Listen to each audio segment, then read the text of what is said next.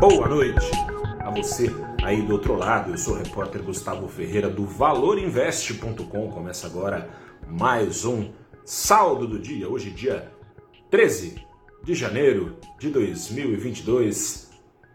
Tava fácil demais para ser a bolsa brasileira em 2022. Dois últimos pregões foram de alta forte de ações por aqui, correndo atrás do prejuízo.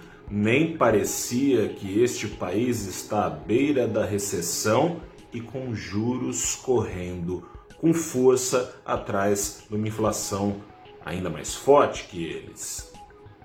Parecia que nem tem ano eleitoral, que nem tem risco fiscal a dar com pau.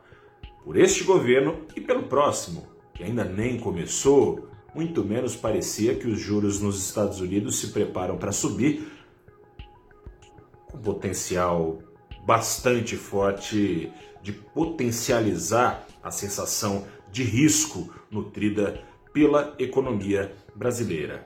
Mas hoje ficou parecendo ações que dependem de consumo, ou seja, dependem da saúde do bolso das famílias brasileiras, essas ações apanharam, apanharam as ações sensíveis à alta de juros. Das 93 ações do Ibovespa, 56 fecharam o dia em queda.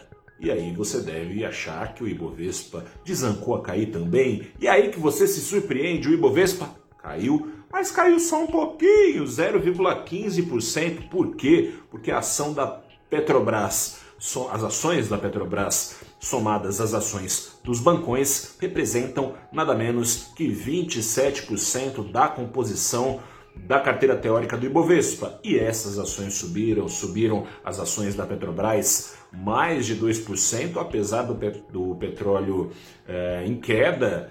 Ações da Petrobras estão correndo atrás do tempo perdido no começo do ano, em meio ao rally do petróleo, elas vinham ficando para trás com o risco político sendo pesado. Mas desde que veio reajuste de preços de combustíveis, ações vão correndo atrás desse prejuízo com o risco político mais baixo, os bancões, é, enquanto as exportadoras pouco têm a ver com a alta de juros no mundo todo, aliás, exportadoras que lá fora também lidam com juros em alta, mas lá fora não tem recessão, tem crescimento.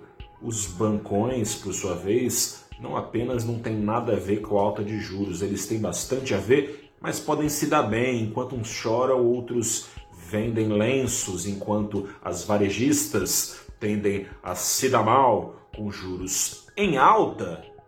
Os bancões, muito bem, obrigado, têm tudo para se dar bem, aumentando receitas, exceto, claro, se os juros em alta e a recessão e o desemprego acelerarem a inadimplência.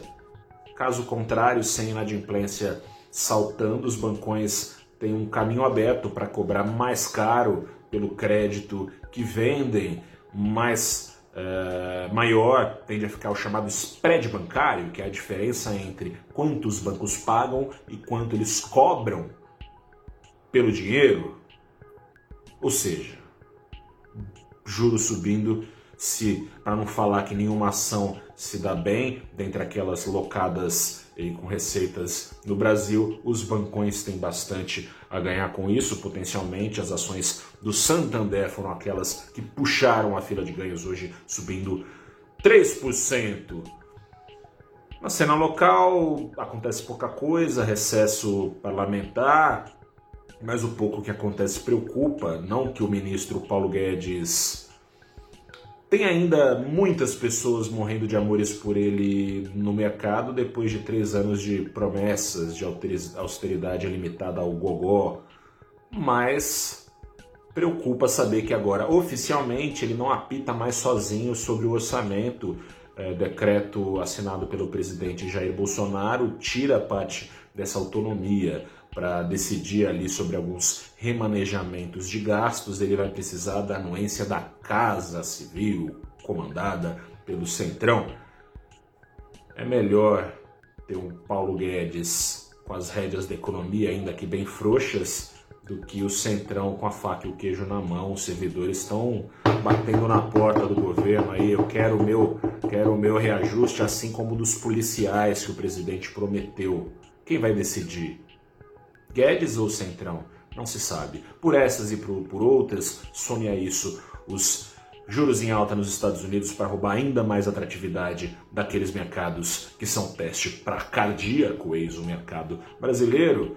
Nessas, o que era a queda mais firme do dólar foi perdendo força, perdendo força, e era uma queda fraquinha de 0,1% no fim do dia, nos R$ 5,53. A gente fala mais amanhã com mais um saldo do dia, que será sexta-feira, mais um saldo da semana também. Meu forte abraço, se cuide, até a próxima, tchau.